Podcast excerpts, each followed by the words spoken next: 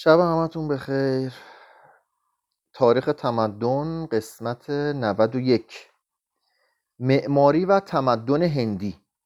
اورنگزیب جز آن دیواره مشبک که در تاج محل ساخت، برای هنر گورکانی و هندی جز سیه روزی چیزی نبود.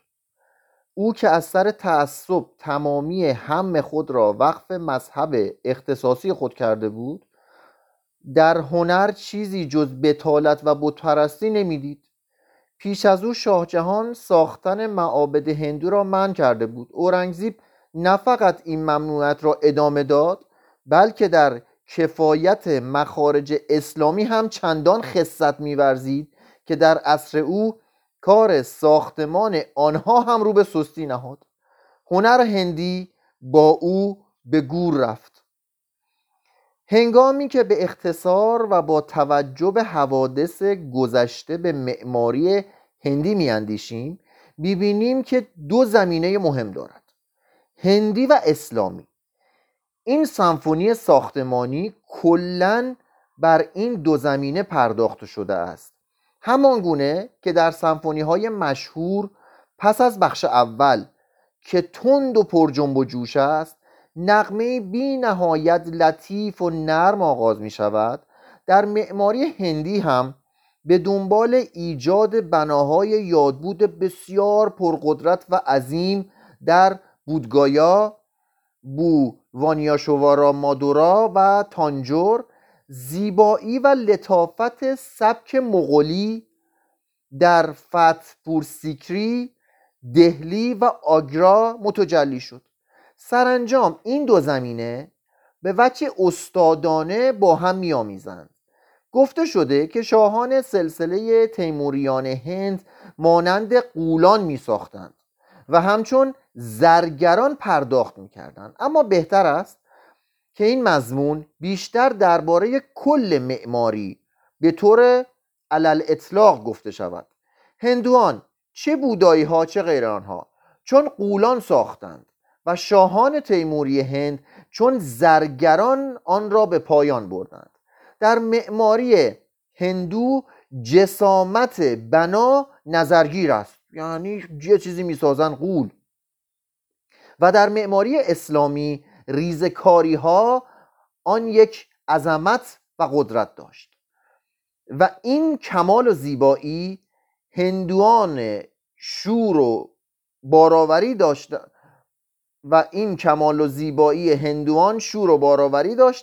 و مسلمانان ذوق و خویشتنداری. هندوان بنای خویش را چندان با مجسمه پوشاندند که انسان به تردید میافتد که آنها را بنا به شمار آورد یا گالری مجسمه. مسلمانان از هر گونه تمثال و مجسمه بیزار بودند و خود را به آرایش گل و نقوش هندسی محدود میکردند. هندوان معماران مجسمه ساز سبک گوتیک قرون وسطایی هند بودند و مسلمانان هنرمندان جلای وطن کرده رنسانس بیگانه. به طور کلی سبک هندو به همان نسبت که در آن عظمت بر زیبایی و دلربایی برتری یافت، به قله‌های بلندتری رسید. مثلا اگر قلعه دهلی و تاج محل را در کنار آنگکور و بروبودور قرار دهیم، به مثابه آن است که اشعار غنایی زیبا را با نمایشنامه‌های عمیق بسنجیم، مانند پتراک در کنار دانته، کیتس در کنار شکسپیر و سوفو در کنار سوفکل. این یک هنر تجلی زیبا و جانبگیر انسانهای خوشبخت است و آن دیگری تجلی کامل و قدرتمند یک نژاد. این مطالعه اجمالی را باید به همان شیوه ختم کنیم که آغاز کردیم و اعتراف کنیم که جز هندو کسی نمیتواند هنر هند را چنان که هست دریابد یا درباره آن به وجهی بخشایش پذیر مطلبی بنویسد.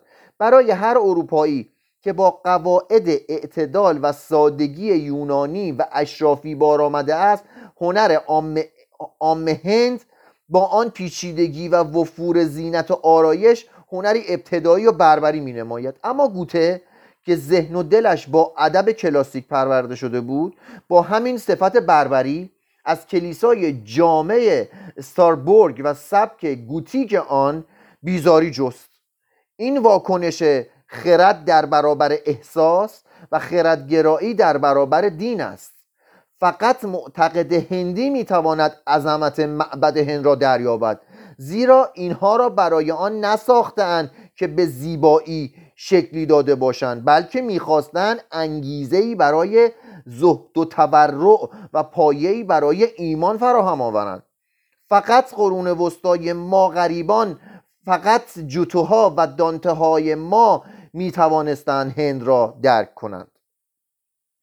بر سراسر تمدن هند باید از این دیدگاه نظر کرد. به عبارت دیگر، این تمدن را باید تجلی مردم قرون وسطایی بدانیم که برایشان دین ژرف‌تر از علم است، ولو به این اعتماد که دین از آغاز کار جاودانگی جهل و بتالت قدرت انسانی را پذیرفته است.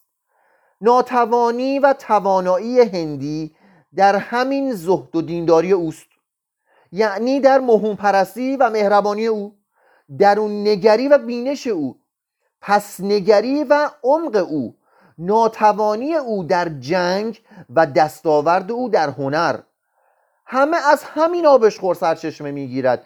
بیشک اقلیمی که او در آن زندگی میکرد در دینش مؤثر بود و این دو در ناتوان کردن او دست به دست یکدیگر داده بودند، لاجرم بنا به تقدیر تسلیم آریایی ها، هون ها، مسلمون ها و اروپایی ها شدند. تاریخ او را برای غفلتش از علم تنبیه کرد و هنگامی که توپ‌های عظیم کلایو ارتش هندی را در پلاسی کشتار می‌کرد، سال 1757 قررش آن توپ‌ها خبر از انقلاب صنعتی می‌داد.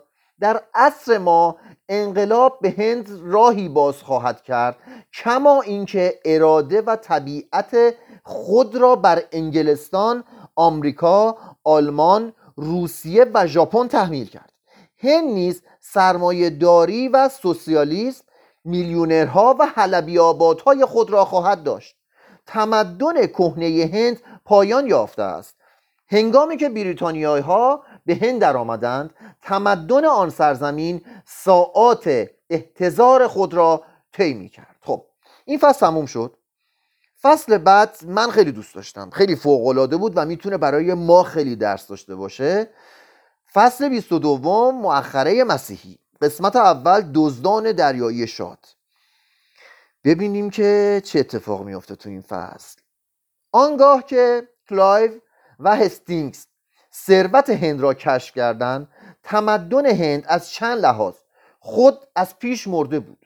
از یک سو سلطنت طولانی و شقاق آور اورنگزیب و از سوی دیگر آشوب و جنگ‌های داخلی که به دنبال آن آمد. بار دیگر هند را آماده آماج کشورگشایی کرد، یعنی اون جریان حمله اسلام و اون جریانات گذشت دیگه. حکام اسلام اونجا بودن و کار به اینجا کشید. حالا قراره یک بار دیگه به هند حمله بشه، به هندی که حکامش الان مسلمونن. بار دیگر هند را آماده آماج کشورگشایی کرد و تنها سخن در این بود که کدام یک از قدرت‌های نوین اروپایی میبایست ابزار این سرنوشت مسلم آشکار بشود. فرانسویان کوشیدند و ناکام شدند. در روسباخ و واترلو هم هند از کفشان رفت و هم کانادا. انگلیسی‌ها کوشیدند و کامکار شدند. در سال 1498 واسکو دا گاما پس از یک سفر 11 ماهه از لیسبون در کالیکات لنگر انداخت. راجای هندی مالابار او را به گرمی پذیره شد و نامه مؤدبانه‌ای برای پادشاه پرتغال به دست او سپرد، به این مضمون که واسکو دا گاما بزرگزاده‌ای از خاندان شما از قلمروی من دیدار و مرا بسیار شادمان کرده است. در ملک من دارچین، میخک، فلفل و سنگ‌های گرانبها فراوان است. آنچه من از کشور شما میخواهم زر و سیم، مرجان، ماهوت قرمز است. اعلیحضرت مسیحی در پاسخ او مدعی شد که هند بنا به دلایلی مستعمره پرتغال است. و راجا عقب مانده تر از آن است که این دلایل را بفهمد. پرتغال برای آنکه مسئله را جنبه عملی ببخشد ناوگانی به هند فرستاد با این دستور که مسیحیت را در هند اشاعه دهند. خب یه سر اومدن به بهانه غارت، یعنی به بهانه اسلام که غارت کنند. حالا یه سری دیگه اروپایی اومدن به بهانه دوباره مسیحیت که غارت کنند. با این دستور که مسیحیت را در هند اشاعه دهند و جنگ کنند. در قرن 17 هلندی‌ها از راه رسیدند و پرتغالی‌ها را بیرون راندند. خب یه دور پس پرتغالی‌ها اومدن، بعد هلندی‌ها اومدن پرتغالی‌ها رو بیرون کردن. در قرن 18 فرانسوی‌ها و انگلیسی‌ها اومدن و هلندی‌ها رو بیرون کردند. تنها نبرد اردالیگونه میتواند تعیین کند که کدام یک بایست هندیان را متمدن کند و از آنان خراج بستاند. بساطی بوده. در سال 1600 کمپانی هند شرقی در لندن تأسیس شده بود که محصولات هند و هند شرقی را ارزان بخرد و در اروپا بسیار گران بفروشد. در آغاز سال 1686 کمپانی اعلام داشت که هدفش آن است که یک قلمروی انگلیسی بزرگ مستحکم و مطمئن برای ابد در هند مستقر کند. در مدرس، کلکته و بمبئی مراکز تجاری پی افکند. مستحکمشان کرد، سرباز آورد، مصحاف‌ها به عمل آورد، رشوه داد، رشوه ستاند، دست به سایر کارهای حکومت زد. کلایو به اتکاب تفنگهایش با خوشحالی هدایایی که به مبلغ $170,000 از فرمان روایان هند پذیرفت، وانگهی سالانه خراجی به مبلغ $140,000 از آنان به جیب میزد. با گرفتن $6 میلیون میر جعفر را نواب بنگال کرد. نواب و صوبه‌داران را به جان هم میانداخت و به تدریج سرزمین‌هایشان را به عنوان ملک کمپانی هند شرقی تصرف میکرد. شنیدید؟ اونجا همه رو به جون هم مینداخت و بعد میرفت همه رو میگرفت و چون ضعیفشون میکرد، متحد بودن میرفت به جون هم مینداخت، بعد دیگه متحد نبودن، ضعیف میشدن، میرفت میگرفتشون. مراقب باشیم. همه رو به جان هم مینداخت، به تدریج سرزمین‌هایشان را به عنوان ملک کمپانی هند شرقی تصرف میکرد. معتاد شد. پارلمان انگلیسی او را به بازجویی کشانید و تبرئه‌اش کرد و او به سال 1744 خود را کشت. وارن هستینگز که مردی با جرأت، دانا و توانا بود، مبلغ $250,000 از حکام محلی گرفت و به صندوق کمپانی ریخت. رشوه می گرفت که دیگر چیزی به زور نستاند، اما بیشتر می ستاند و ایالاتی را که نمی توانستند باج بدهند به نفع کمپانی تصرف می کرد. با سپاهیانش اود را اشغال کرد و این استان را به مبلغ $2,500,000 به یکی از امیران فروخت. فاتح و مفتوح در عقیده فروشی و دناعت با یکدیگر چشم همچشمی می‌کردند. آن قسمت‌های از هند که تحت سلطنت کمپانی بود به پرداخت بهره مالکانه‌ای به میزان نصف محصول رو می‌گرفت و مطالبات دیگری موظف و مجبور بودند، به طوری که از شدت سختی و فشار 2/3 جمعیت فرار کردند. نمیتونن از اینجا زندگی کنن، در حالی که دیگران فرزندانشان را میفروختند تا از عهده پرداخت مالیات‌های رو به افزایش برآیند. ماکالی میگوید ثروت هنگفت بود که به سرعت در کلکته انباشته میشد، در حالی که 30 میلیون انسان به خاک سیاه افتاده بودند.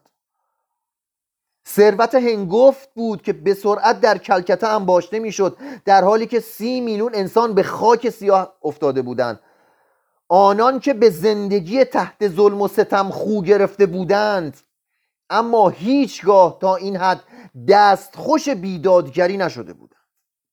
تا سال 1875 جنایات کمپانی چنان شمال شرقی هند را به خاک سیاه نشانده بود که مردم به قیامی نومیدانه برخاستند.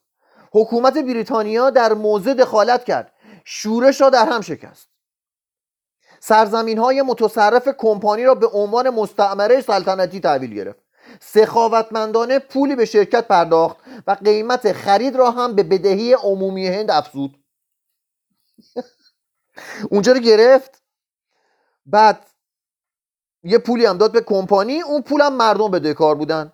یعنی زندگی تو میفروشه یکی دیگه، به یکی دیگه تو هم بدهکاری اون پولی که اون داده به اون یکی. خیلی جالبه. ما هم الان همین بساطو داریم، ما همین الان وسط همین بساطیم. فتح ساده‌ای بود که شاید نباید آن را به معیار 10 فرمانی که در غرب سوئز خوانده شد مورد قضاوت قرار داد، بلکه باید آن را با اصطلاحات و مفاهیم ذهنی داروین و نیچه فهمید. به این معنا که ملتی که توانایی حکومت بر خود، یا توسعه منابع طبیعی خویش را از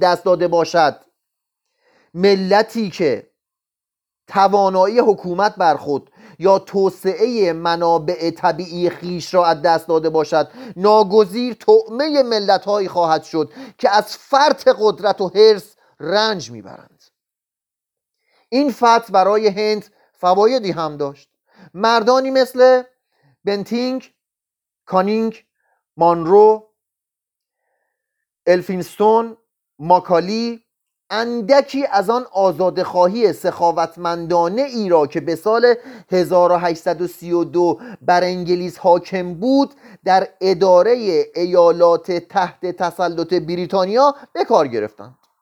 لورد ویلیام بنتینگ به یاری و انگیزه مصلحان هندویی چون راموهان روی به رسم ساتی و کارهای تاکا پایان داد. انگلیسی ها پس از آن با پول و سربازان هندی 111 بار در هند جنگیدند تا فتح هند را کامل کنند.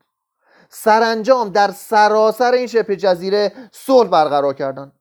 راه آهن، کارخانه، مدرسه ساختند. در کلکته، مدرس، بمبئی، لاهور و الله آباد دانشگاه تأسیس کردند. علم و صنعت را از انگلستان به هند آوردند. آرمان‌های دموکراتیک غرب را به شرق الهام بخشیدند و در شناساندن ثروت فرهنگی گذشته هند به جهان سهم برجسته‌ای بر عهده داشتند.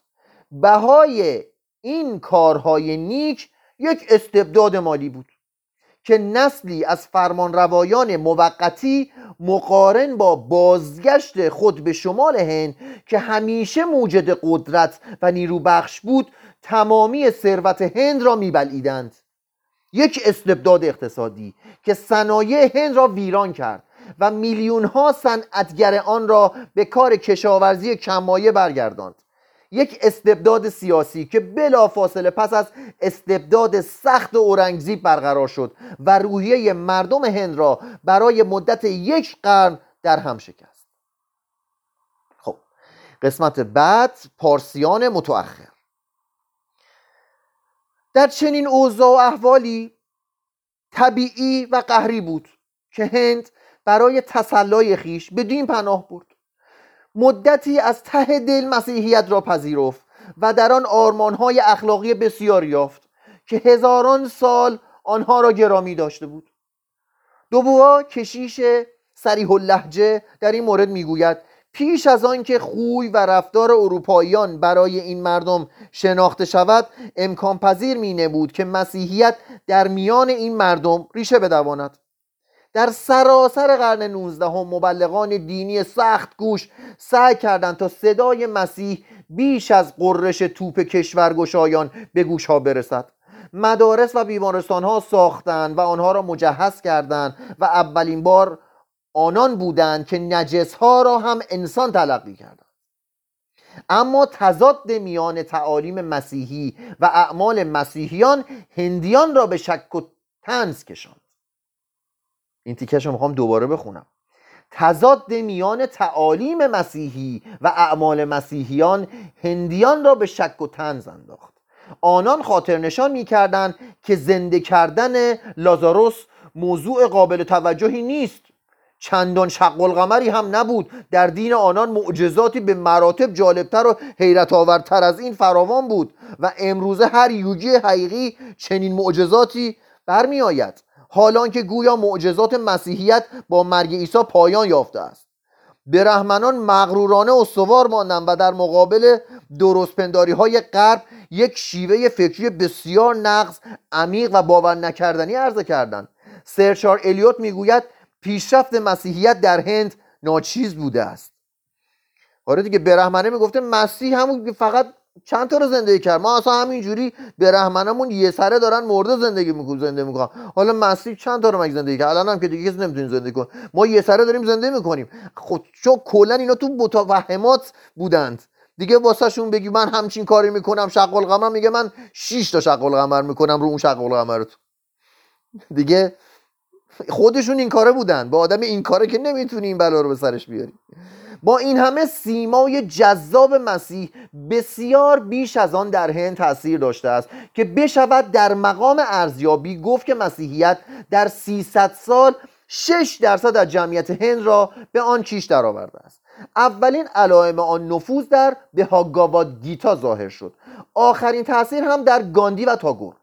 روشنترین مثال در سازمان اصلاحی معروف به برهمو سماج است که در سال 1828 توسط راموهان روی تأسیس شد. هیچ کس نمیتوانست جدیدتر از او به تحقیق در دین روی آورد.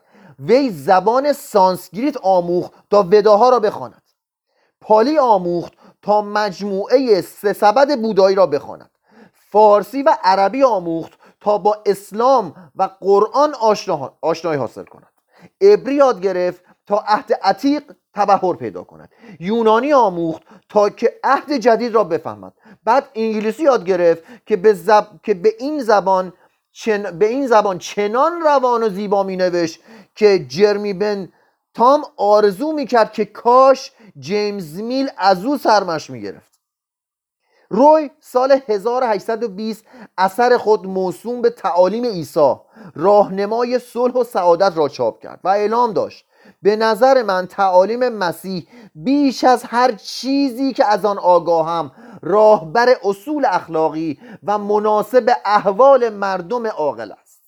او به هموطنان آزرده از دین خود دین نوعی پیشنهاد کرد که در آن شرک، چنگانی، نظام طبقاتی، ازدواج در خردسالی، ساتی و بتپرستی اثری نیست و باید یک خدا یعنی برهمن را بپرستند. او هم مثل اکبرشاه این رویا را در سر داشت که هند باید با یک دین ساده وحدتی پیدا کند و هم مثل اکبر رواج عام خرافات را دست کم می گرفت. برهمو سماج پس از 100 سال تلاش مفید اکنون در حیات هند نیروی خاموش است. مسلمانان قدرتمندترین و جالبترین اقلیت دینی هندند. ببینیم چرا؟ اما مطالعه دین آنان موضوع مجلد دیگری از این مجموعه است. اینکه دین اسلام با وجود کمک‌های فوق‌العاده اورنگزیب موفق نشد که هند را به تسخیر خود درآورد جای شگفتی نیست. معجزه آن است که اسلام در هند تسلیم آیین هندو نشد. میگه طوری نیست که اسلام نتونست توی هندوستان خیلی گسترش پیدا کنه، همین که دیانت اسلام نرفت تسلیم هندوها بشه، اون دیگه باد باریکلا گفت به اسلام. همین که اسلام در هند تسلیم آیین هندو نشد، این مهمه. بقای این توحید ساده و مردانه در میان جنگلی از شرک صلابت روح اسلامی را میرساند. تنها با توجه به جذب شدن آیین بودا در آیین هندو و قدرت این پایداری در میزان این دستاورد روشن می شود. اسلام اکنون در هند حدود 70 میلیون پیرو دارد. این کتاب البته مال چند وقت پیشه. من دیدم یه آماری مثل این که آخرین آمار مثلا 14% مثل این که مسلمان بودن، ولی مثلا یه آمار خیلی مثلا حدود 80%شون هندو بودن. فرد هندو در ادیان بیگانه چندان آسایش و آرامشی نیافته است و چهره هایی که در قرن 19 هم بیش از همه وجدان مذهبی او را ملهم ساختند کسانی بودند که اصول، نظریات و معتقداتشان در شرایع باستانی آن مردم ریشه داشته است. راماکریشنا که برهمن توحیدستی از مردم بنگال بود یک چند مسیحی شد و جاذبه مسیحی را حس کرد. در اواخر عمر الوهیت مسیح را پذیرفت، اما اصرار داشت که بودا، کریشنا و دیگران هم تجسم‌های یک خدا هستند و به ویبی کاناندا اطمینان داد که او خود تناسخ راما و کریشناست. موقعی دیگر مسلمان شد. اول رفته مسیحی شده، بعد رفته مسلمان شده و به انجام عبادات سخت اسلامی پرداخت، اما دیری نگذشت که قلب پرهیزکارش او را به آیین هندو بازگرداند و برگشت دوباره هندو شد. حتی به کالی وحشت انگیز روی آورد و روحانی او شد و از او برای خود یک الهه مادر ساخت که از ظرافت و عشق سرشار بود. او راههای خرد را رها و باکتی یوگا را راه عشق را یا موعظه کرده می گفت شاید معرفت به خداوند را بتوان به مرد مانند کرد، اما عشق خداوند همانند زن است. معرفت فقط راه به اتاقهای بیرونی خداوند دارد و هیچ کس را جز عاشق راه به اسرار درونی او نیست. راماکریشنا به خلاف راموهان روی در تربیت خود رنجی به خود نمیداد. نه سانسکریت آموخت و نه انگلیسی، چیزی هم ننوشت و از هر گونه بحث استدلالی پرهیز کرد. بحث هم با کسی نمیکرد. روزی یک منطقی خودخواه از او پرسید شناخت چیست؟ شناسنده چیست؟ و شناخته شده کدام؟ به پاسخ داد ای مرد خوب، من از این دقایق باریک علم مدرسی هیچ نمیدانم. من فقط مادر خدای خیش را میشناسم و میدانم که پسر اویم. او به پیروانش آموخت که همه ادیان خوبند. این تیکه خیلی جالبه. او به پیروانش آموخت که همه ادیان خوبند. هر یک راهی است به سوی خداوند یا منزلی در راه که فراخور جان و دل جوینده است. یه بار دیگه میخوام بخونم. او به پیروانش آموخت که همه ادیان خوبند. هر یک راهی است به سوی خداوند یا منزلی در راه که فراخور جان و دل جوینده است. هر یکی جان و دلش یه طوری میره به سمت خداوند، یکی با این روش، یکی با اون روش. از این دین به آن دین گرویدن از ابلهی است. خودش این کارو کرده بود. از این دین به آن دین گرویدن ابلهی است. انسان باید فقط راه خود را ادامه دهد و به جوهر دین خیش برسد. مهم اینه که به جوهر دین خودت برسی که فراخور جان و دل توی جوینده باشه. همه رودها به اقیانوس میریزن، جاری شو و دیگران را هم جاری کن. در برابر شرک توده مردم از سر همدردی تساهل روا می داشت، بحث نمی کرد و وحدت فیلسوفان را با فروتنی میپذیرفت. اما در مذهب خاص خود او خدا روحی بود مجسم در همه انسانها و تنها پرستش حقیقی خدا خدمت عاشقانه به بشریت بود. عجب قشنگ. تنها پرستش حقیقی خدا خدمت عاشقانه به بشریت. بسیاری از مردم روشنضمیر، توانگر و درویش، برهمن و نجس او را به عنوان گورو برگزیدند و فرقه و هیئتی تبلیغی به نام او تشکیل دادند. پرتلاشترین این پیروان جوان مغروری بود از طبقه کیشاتریا به نام نارندرانات دوت که با ذهنی سرشار از اندیشه های اسپنسر و داروین نخست نزد راماکریشنا آمده خود را زندیقی معرفی کرد که از زندقه خیش ناشاد بود و در اسطوره ها و خرافات به دیده تحقیر می نگریست و آنها را همان دین می دانست. نارن یعنی همون نارندرانات مغلوب مهر صبورانه راماکریشنا شد و به صورت پرشورترین شاگردان استاد جوان در آمد. او خدا را مجموعه همه روانها تعریف میکرد و همراهان خود را فرا میخواند که نه از طریق ریاضت و نظاره بیهوده بلکه از راه عشق مطلق به انسانها در راه دین گام بردارند. میگه آقا میری به خودت سختی میدی، چه به درد میخوره؟ اگه میخوای به خدا عشق بورزی به بندگان خدا عشق بورز، والا برو 1000 تا سختی به خودت بده. از راه عشق مطلق به انسانها در راه دین گام بردارند، نه از راه ریاضت بیهوده. خواندن ویدانتا و تمرین نظاره را برای زندگی بعدی بگذار. خواندن ویدانتا و تمرین نظاره را برای زندگی بعدی بگذار این تن که اینجاست در خدمت دیگران باشد. نشین هی دعا بخون، بلند شو از این تن استفاده کن برای خدمت به دیگران. والاترین حقیقت این است خدا در همه موجودات حاضر است. آنان همه سور متکثر اویند. خدای دیگری نیست که به طلبش برخیزیم. تنها آن کس به خدا خدمت می‌کند که خادم دیگران باشد.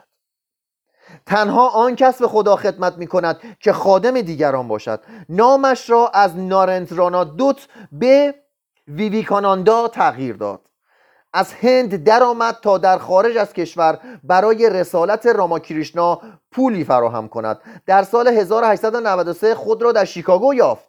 مفلس و توحیده است. روز بعد در مجلس ادیان در بازار مکاره جهان ظاهر شد و در مقام نماینده آیین هندو در آن اجتماع سخنرانی کرد. وی با شخصیت باشکوه و بشارتش برای وحدت همه ادیان و اصول ساده اخلاقیش که میگفت خدمت به خلق بهتر از عبادت است،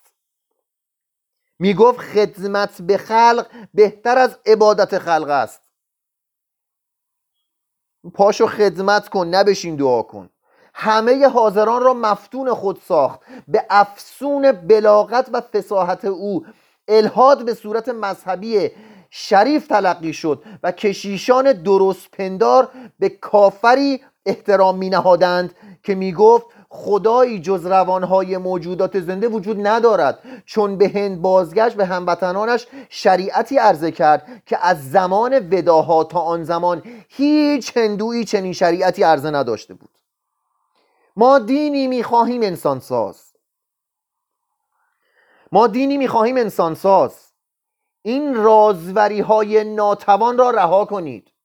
نیرومند باشید. تا 50 سال آینده چیزهای دیگر و خدایان بیهوده را از ضمیرتان بزدایید. این تنها خدایی است که بیدار است، یعنی نژاد خود ما که دست، پا یا گوشهایش همه جا پیداست، همه چیز را در بر میگیرد. نخستین پرستش کسانی است که پیرامون ما هستند.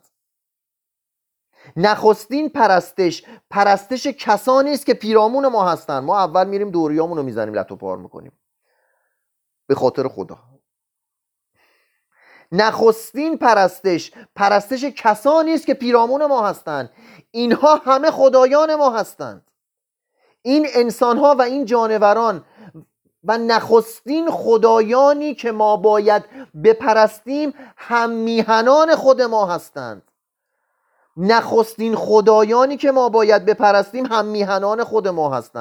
از اینجا تا گاندی بیش از 1 گام فاصله نبود.